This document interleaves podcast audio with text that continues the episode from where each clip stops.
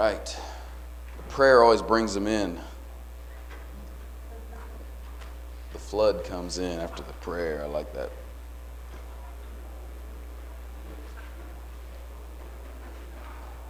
I'm going to wait because they're coming.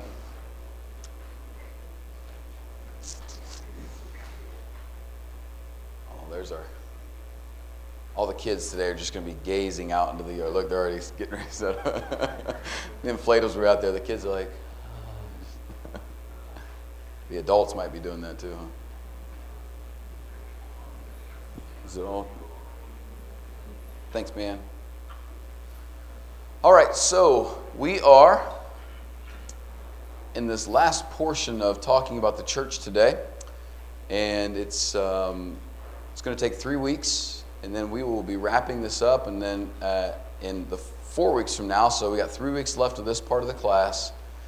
In four weeks, we are going to start talking seriously about uh, how we as individual members here get involved in the church and where our opportunities are, how we discern our abilities and gifts, talents, um, where we can find opportunities to get involved. And so we'll be doing that in starting in four weeks. We've got three weeks we're going to talk about what we're calling as the mission of the church. And so far, here's kind of what we've done. From all the way back in January, I just want to reset your mind just for a second. Number one, we have positioned this belief, and we continue to set it forth before you. Uh, there's a fuller treatment of this um, uh, we can do later if you have questions about it. But number one is this that all Christians, all people created by God, were designed by Him originally to live a life, a lifestyle that is outward focused, that is love of God and love of others, not love of self. And so we believe from Scripture that all Christians are then saved back to that relationship with God and then also gifted for what we're calling a lifestyle, a life of ministry, a lifestyle of ministry. And as we said last week, a life of ministry doesn't mean you do 10 things, we're going to add an 11th thing called ministry to your life. A life of ministry is within those 10 things that you do, you bring a heart, a mind, a spirit of ministry to those things. That's what a life of ministry means. And so we believe, number one, that all Christians are saved and gifted for a life of ministry. The second thing we believe is this that ministry is discovered and done in the church. And, you know, we've got to give a caveat to the phrase in the church. We don't mean only within the walls of the church building, nor do we mean only um, when told what to do by a leader of the church. That's, not what we mean when we say in the church in the church, the phrase of in the church means where you are. Um, and so a lifestyle of ministry is developed within the confines, the grouping of the church. And that's why we spent um, so much time talking about it. And that we believe that for two reasons. Number one, uh, it's in the church that if you will faithfully engage the church, you will discover the real you. Um, it's in the church that you are told what is true about God this is all in the positive version. You know, I know there are negative forms of how people do church. I'm not disregarding that, but but let me give you just the positive how it's supposed to be version. In the church, you are supposed to learn the truth about who God is, and you were made in His image. So when you learn who God is, you begin to learn who you are. It's in the church where you have accountable, faithful community or relationships. So in these relationships, um, your best version of you will come to the surface, but also some of the things that need to grow. Some, some of the things that are not good in you will come to the surface in relationships. Anybody who's been in a family long, long enough knows that you will laugh together, but you will also fight together.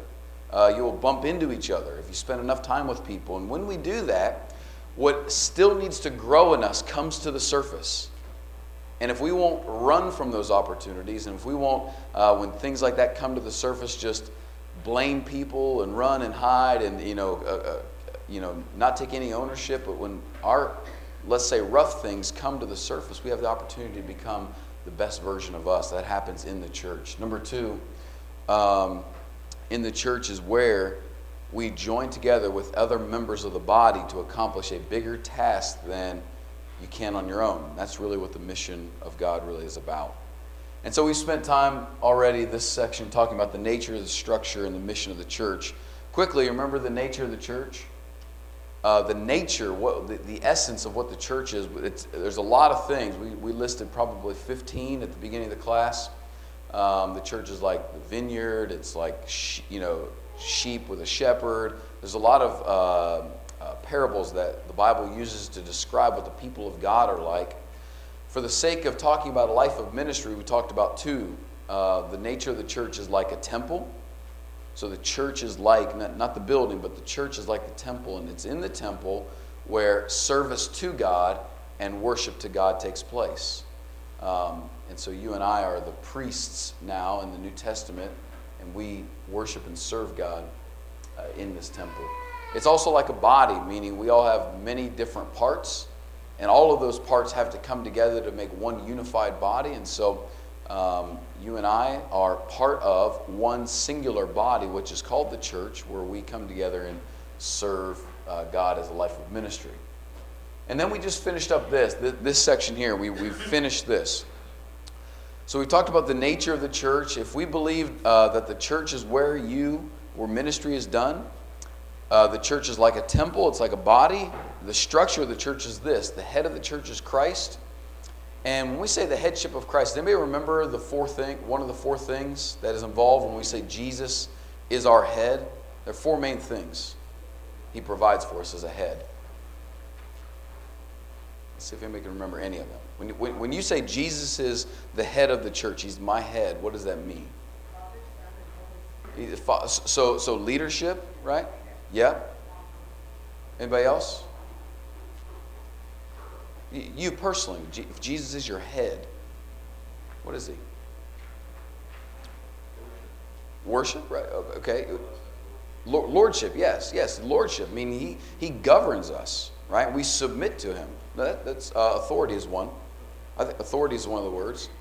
Um, what's that?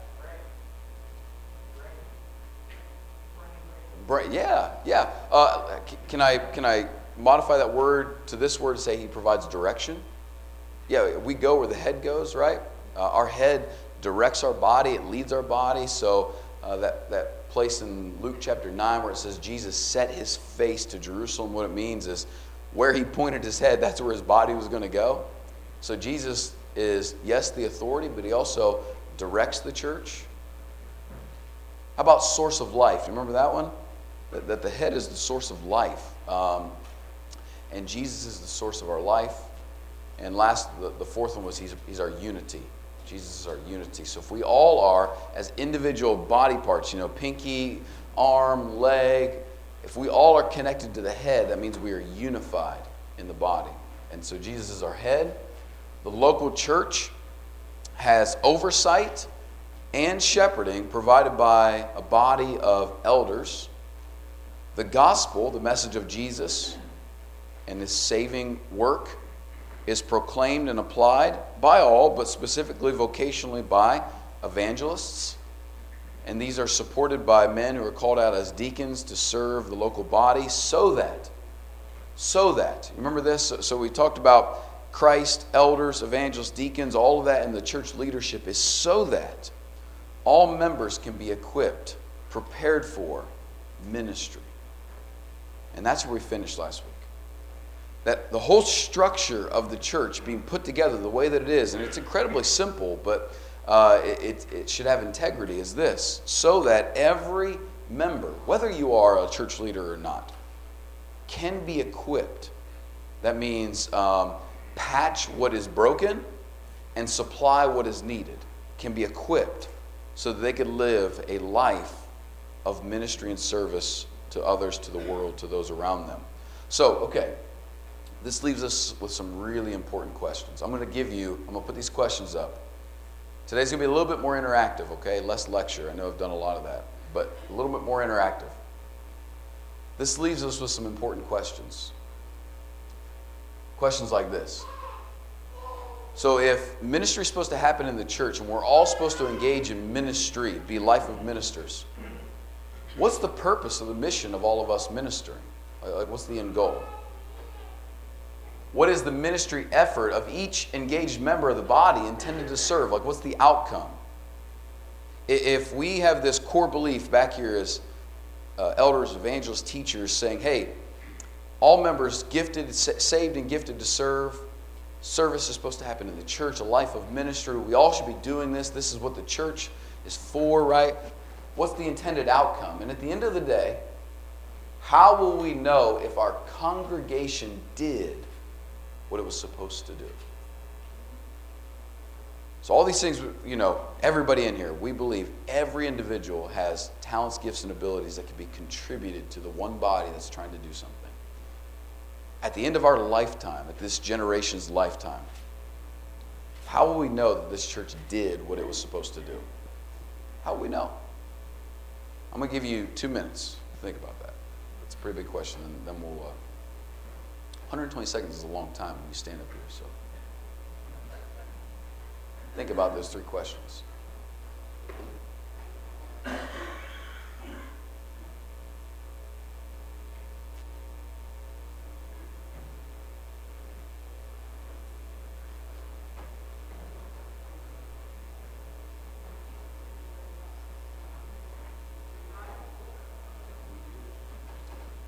Got, Keith? We use the scripture to guide our. We should do that.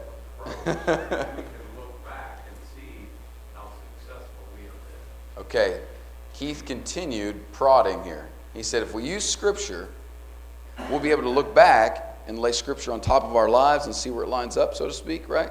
That's a good way to look at it, yeah. So, what do some of those Scriptures say then? Go out into all the world. Everybody okay with that? Spread the gospel. Anybody else? Bill?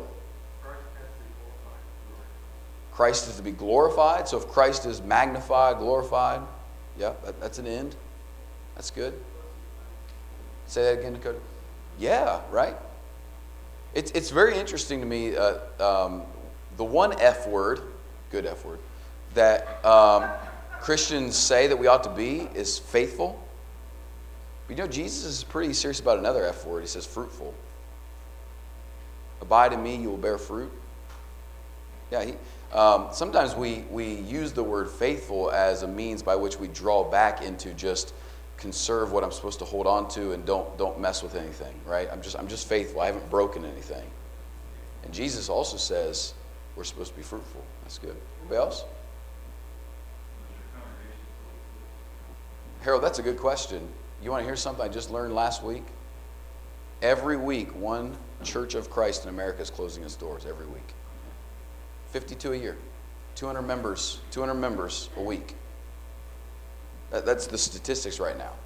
And those of us in this area have seen within how many mile radius is Bremen from here? What, like 20 miles? It's, it's not that far from us, right? So that's, that, that's not just some random statistic from some other state. That, it's real, right? So is it still here? That's a good question. Those are all tying in together. Fruitful. Yeah, Anna? Is it vibrant, right? Is it active? Is it alive? Is it doing what it's supposed to be doing, right? Is it, is it yeah, okay? See, these are important questions that we've got to think about because, like, like we have little children there that might actually stay here and live in this community after they grow up. Wouldn't it be great if there was a legacy that, that we didn't just have a church for a generation, but it had generational sustainability? All right, anybody else? All of this stuff that the elders are, you know, stoking the flame to say, hey, everybody here, gifted, talented, ability, let, us life of ministry, let's serve, let's get our eyes off of ourselves, let's be so full of the love of God that we to love other people. So what? For, for what reason? We've said a lot of things like that we exist, that we're still true, that we're fruitful, that we're going out in the world making, right? Greg? That's right to, to care for those with desperate felt needs, always, right? Absolutely. Okay, let me. Let's, let's read these four together. Uh, we'll spread them out and then we'll read them back to back. So, who's got them? All right, so Robbie's got Matthew 28, 18 through 20. Don't raise your hand, you're getting called on. Let's go. If you smile, then you're definitely going to. Okay, Tanner's got, he was smiling. Tanner's got Mark 16, 15 and 16. Tanya's smiling too. She's got Luke 24, 45 through 48. One more. Sam's smiling too. He's got the easy one, Acts 1 8. he waited to smile. That's good. Keep smiling. I'll give Leviticus out in a minute. All right. Let's rattle a few of these off. Robbie, nice and loud for us.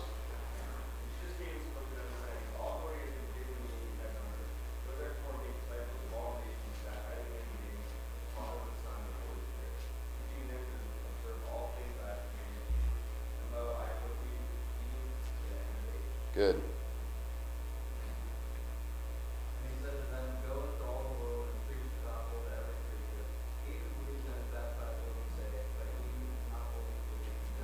Good.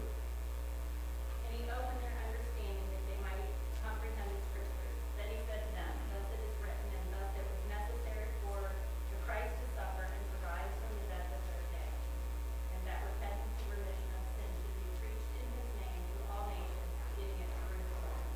You are witnesses of these things. Good. Samuel. But you will receive power when the Holy Spirit comes on you.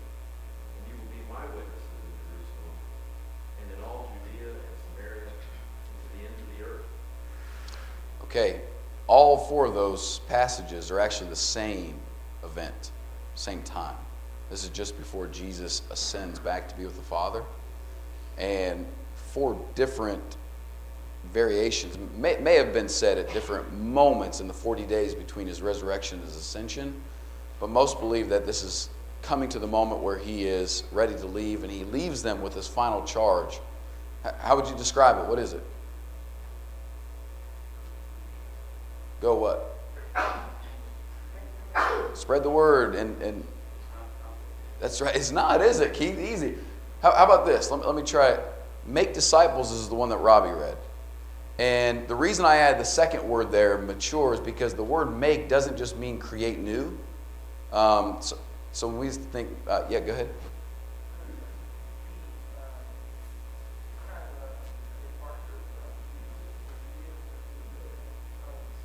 That's right. That's right. And if you wanted to be brought in and you weren't born into that, you had to like come into inside of it, right? That's it, it's a complete reversal of the process, which is, you know, you come inside of this thing and then you can be part of what, us, what you go from a larger to a smaller, right?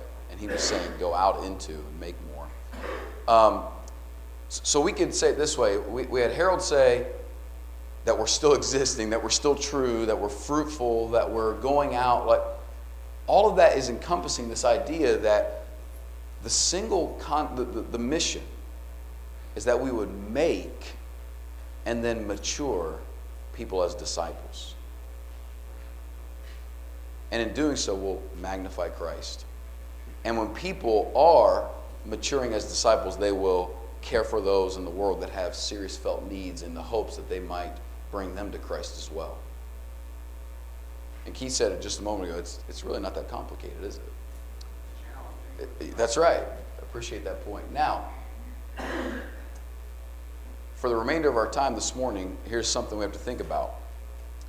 This actually demands that we back up one step. Now, most of you in here probably don't need to do this step, but I don't want to leave anything to assumption. Uh, what I mean is, I actually want us to be thoughtful and empowered on this question of why actually. Um, let me let me just ask the question. If we believe our mission, you know, like all of us should be living a life of ministry, working together as a body, contributing to things, being links in the chain of the message of the gospel being spread together as we work together for that, so that we make and mature disciples so that people will come closer to Jesus Christ. I think all of us in here can, by assumption, agree that that's a valuable thing, right? Even if we haven't explicitly understood it, I think most of us in here who have grown up in church get embedded into us early that Jesus is valuable. That, that knowing Jesus is valuable, that, that praising Jesus is valuable, that being collected with a group of people that honor Jesus is valuable. But you know, increasingly in our culture, more and more people are asking the question is, is Jesus actually even valuable? Is, is it worth it? So, all of us might in this room agree you should be a disciple, and we should make disciples. But I think we're at a place in our culture and our time and our world where we as believers have to be able to answer questions deeper than just, uh, yeah, you should be a Christian. Because there are a vast amount of people saying, why? Why? And, um, you know, maybe 30, 40, 50 years ago in our culture, most people were going to be Christian. They were just deciding what kind of Christian, you know, should I be a Presbyterian, a Methodist, Baptist, Church of Christ? Like people were, that, that's what most people were doing about 50 years ago. It, your neighbor wasn't, eh, most, for the most part, was going to be a Christian. It was really the responsibility 50 year, years ago was clarifying some doctrine to, to help them get on the right path, the true path, right? Well, now in our culture, it's not just a given that everybody's like, yeah, I'm, I'm a Christian, right? Jesus is valuable. I should, I should be his disciple. Which one, which kind should I be? Now it's this question Why should a person even be a disciple of Jesus? Why? So I'm going to give you another minute to think about this. We're going to walk through some thoughts. We'll have some scriptures. Don't smile. Um, but before we do, just take just a minute. Uh, you don't even have to answer if you don't want, but just think. Is it valuable? Is it worth it to be a disciple of Jesus?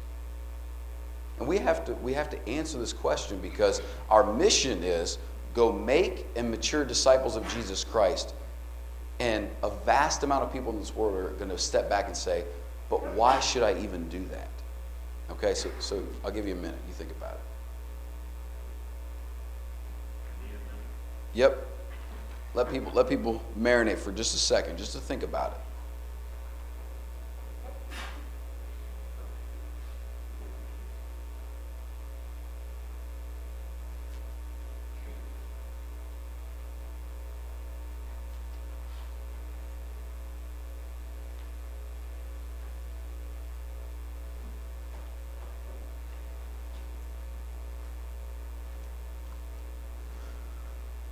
Okay, Don's chomping at the bit. You guys ready to hear Don?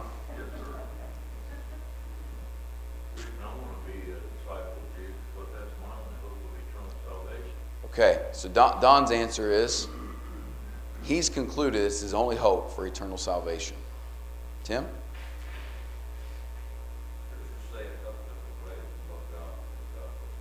There you go. Yep.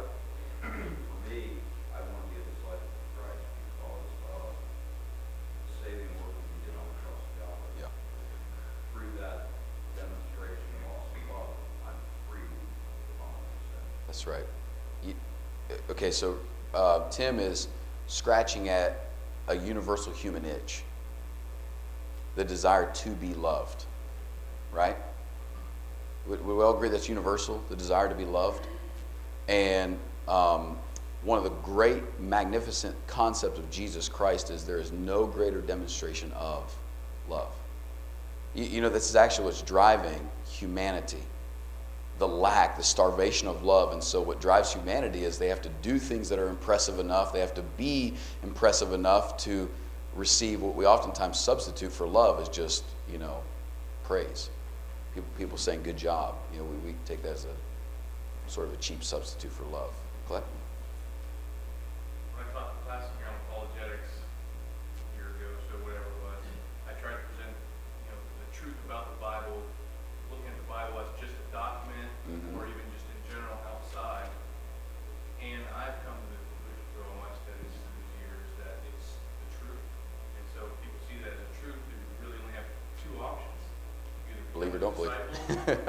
or you don't. Accept and or reject. The, yeah, the, the, the, choice of not being a disciple of Jesus yeah. as, as being the truth is just, yeah. why would anybody want to choose that? So, so good. Clay is Clay is also scratching another universal itch. What you're going to find is as we answer this question, there's universal desires of humanity that we're touching on. That we actually all desire for there to be objective reality outside of us. We hate subjective reality. Now, now, we like to practice subjectivism. We love that, right? So I want you to be wrong, but me not to be wrong. You know, I want to hold, I want other people to be held accountable, but not me. Um, what's popular today is the, the, you know the phrase like, "Can't we all just kind of get along and you do what's right for you and I'll do what's right for me?" But we don't like that. the moment it interferes with someone we love, our family, or ourselves, we don't like that. We, we don't. You know, people say, like, like with regards to the marriage issue that's going on today, well, I don't care what happens in people's bedrooms. Well, you do. Once it crosses a certain threshold for you, you do care. Am I right? If it crosses a certain threshold, everybody cares. So you do care.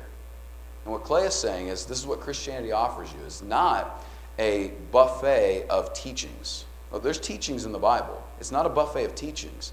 Every other religion says compare what I teach about how to live and see if you like it. Buddha, Confucianism, all they all do that. Jesus says, listen, look at me and decide if you think I'm God or not God. And that makes it very stark. Yes or no? Okay, so, so he has bold truth claims that we have to square up with. That's a viable reason. Jason?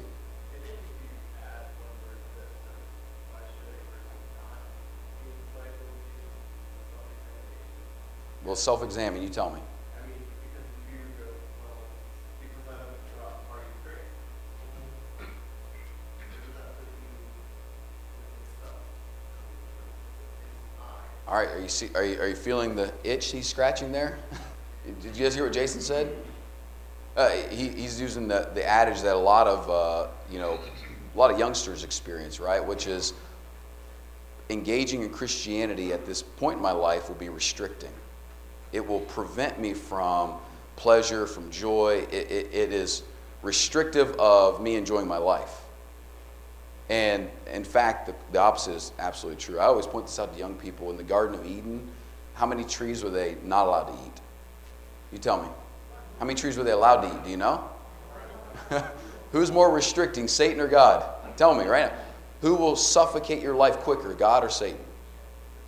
So it is a fundamental true it is a fundamental lie that being a disciple of Jesus will restrict my joy, my pleasure, my satisfaction, all of those things. That's why people look at Christianity and say, I don't like its sexual ethic. I want to have a looser sexual life. I don't like its social ethics. I want to have a, you know, a, a more broad, engaging, indulgent lifestyle because I want to enjoy myself. What the Bible is saying, listen, you are like a child playing in the mud, not knowing that the beach is right across the street.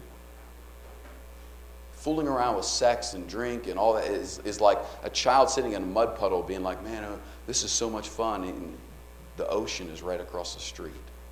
That, that's the, so when I say be a disciple of Jesus, I'm saying there's infinite pleasure, infinite joy that is beyond, a, you know, promiscuous sexual behavior and drinking. Yeah, go ahead. Yes. Yep. That's right. The, the, the, Greek word is zoe, Z O E, which is the fullness of life. That's what the Bible says. You have been, uh, Ephesians 4 says, you've been alienated, separated from the zoe, the fullness of life. So, so to step out of that is actually to, put, to restrict yourself. That's right.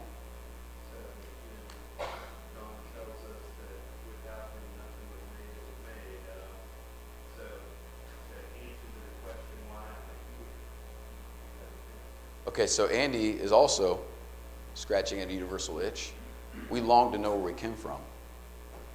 And what's very interesting about that desire is, um, you know, why do people long so bad to know where they came from? Even if they know their biological parents, they still like, you know, like Ancestry.com is popular, right? Because we like to know where we came from. And one of the most powerful things about where you came from is this we believe where we came from determines where we're going. Jesus said, I know where I came from and I know where I'm going. And, and um, one of the great illogical conclusions that a lot of uh, people who don't believe in, in God make is this that I have an end that does not connect with my beginning. My beginning is, you know, meaningless, purposeful, purposelessness. That, did I do that one right? Purposeless, whatever. Without purpose. Um, my, my beginning does not have a purpose but my end will. And those two things don't link together. Yeah, Rick.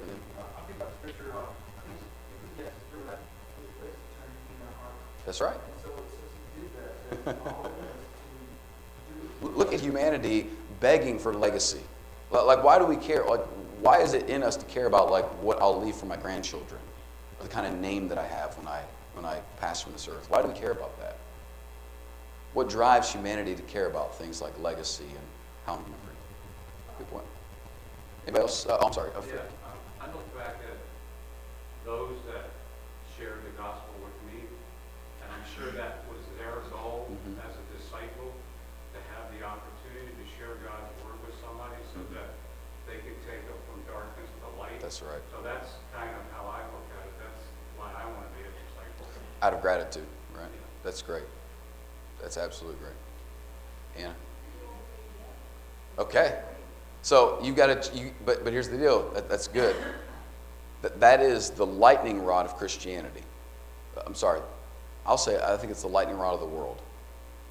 That when people are presented with, uh, interesting story. Uh, this past week, I met with two people who um, believe in low-level demons and have some issues. And like, you know, the girl had a mysterious bruise on her body, and they were they, they were having a Wiccan priest come and burn sage in their house to get rid of this spirit. Yeah, yeah this is real.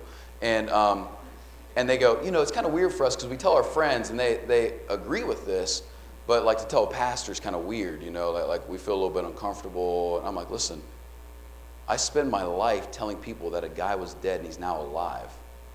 Like, like I'm not weirded out by weird things, you know. Like, like people think that's weird. And my point is this, Anna, that we sometimes domesticate the message of the gospel that it's like it's the best way to have an American family, just be a Christian. No, no. A guy was God and he died. And he came back to life three days later. He wasn't resuscitated, he was resurrected to a new body that was eternal. And we believe he now is alive as the God man mediator at the right hand of God. We believe that. So I was trying to put them at ease that I do believe in a power bigger than us. It- the story ended with me telling them that even if you believe in low level demons, which is okay, do you believe there's a power that those demons report to? And that's the who do you appeal to to solve that problem? And so I want them to appeal to God, and we'll get there. But anyway, that's how the story goes. Um, okay, so so we've got to decide what we think about Jesus, right? Yeah. All right, let me give you a few scriptures, and then, yeah. All right, smiling. Susan, John 10 10. Man, y'all look stone faced now. Marty, you got to smile. All right, there you go. Ephesians 4 18. Uh, Richie, half smile. Oh, there it is. All right. Matthew 22, 36 to 41. You got the big one, man. You got to handle it. All right, Susan, when you're ready, John 10 10 for the crowd.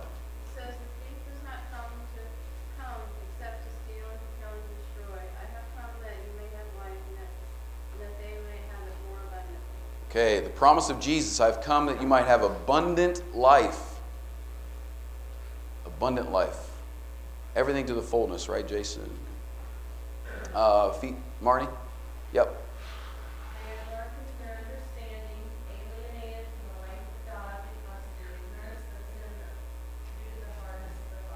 There we go. There's a problem.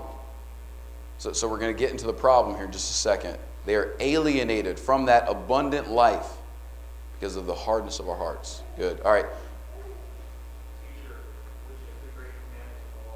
he said to them, You shall love the Lord your God with all your heart, with all your soul, and with all your mind. This is the greatest and first commandment. The second is like it, you shall love your neighbor as yourself. On these two commandments depend all the law and the prophets. Now when the Pharisees were gathered together, Jesus asked them a question. Good. Should probably should have stopped at 40. Sorry about that. Okay. Uh, first of all, y'all did great. Um, in answering this question, I know sometimes in a room full of Christians can be like, okay, we got. It's so important for us to be doing this, to, to be what's called producing a, a, a current apologetic for Jesus, why you believe this is valuable. Because these are the questions that people have. And so here's basically what I'm going to say before we get to the mission, which the mission is go make disciples. We're going to spend all next week talking about that. We've got to answer actually the step before that. Why should a person be a disciple of Jesus? Why? And when we have that agreed upon, we understand it, we believe in it, we have that held within us, a value, values drive a person's mission always. What you value drives what you do. Our values. Um, first and foremost, Andy used the word, he's our creator. We were created, designed, built to be in fellowship relationship with God. You were designed to do that.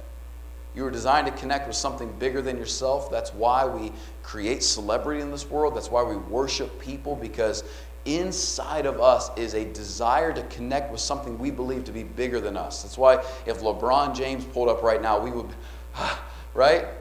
Some of you. Cody's like, nah, he's not cool.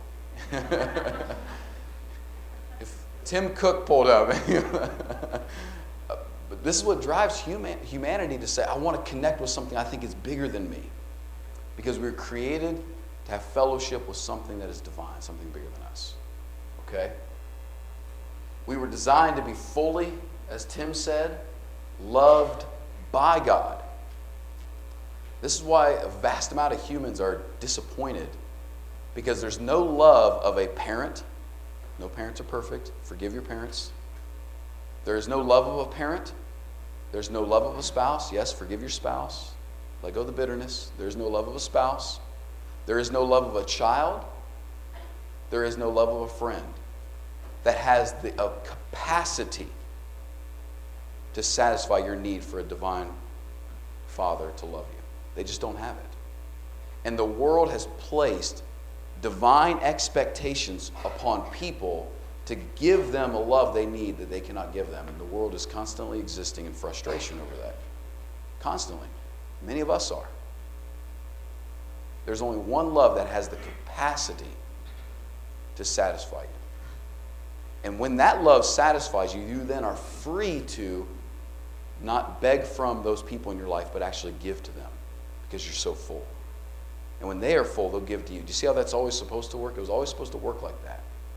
But when we broke our relationship with God off because of our sinfulness, we have now turned to the people in our life and said, You have to fill this God sized hole in my heart for divine love. Okay?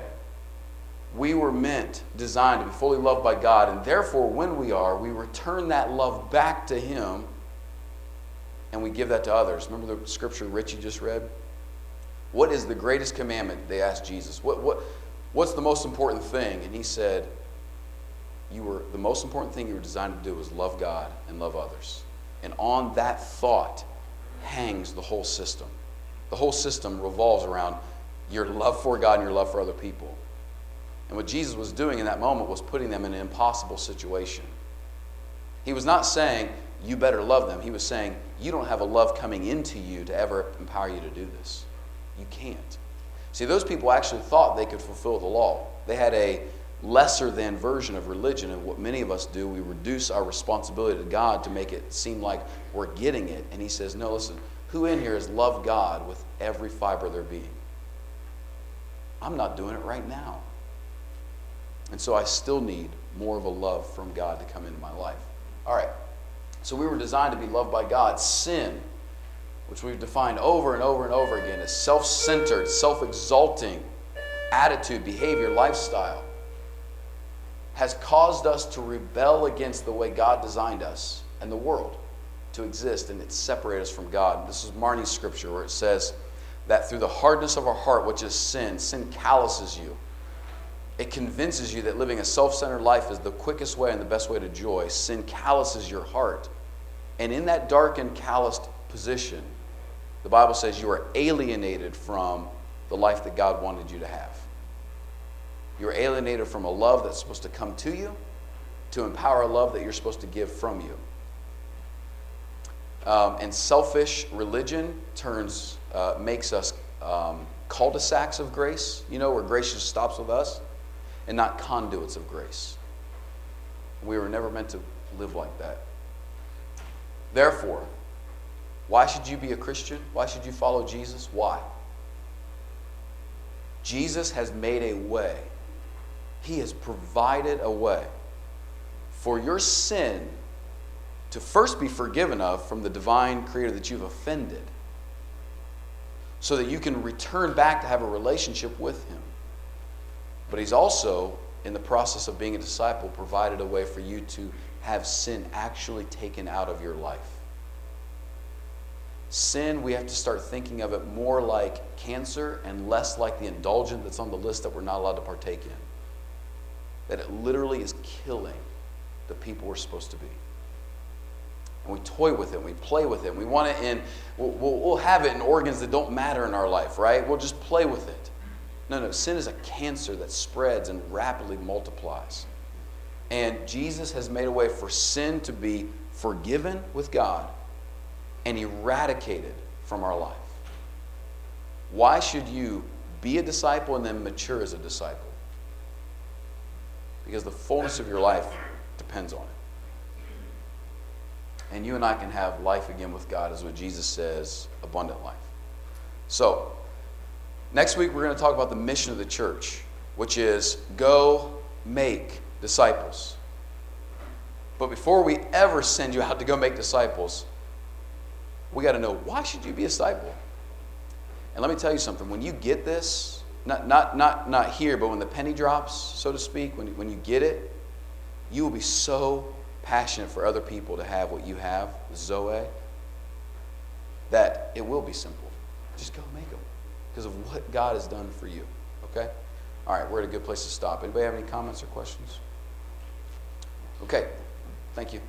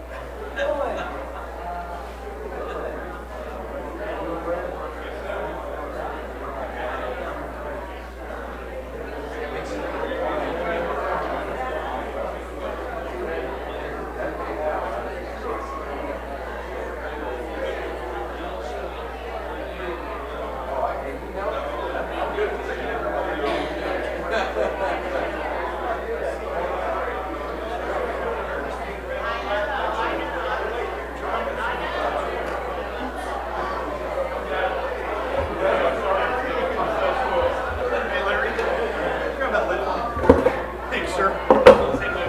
There we go. Made it easier for me. Appreciate it. The parade of communion. Yeah. Larry thought we were all coming up here to talk to him. He's Yeah. getting all excited.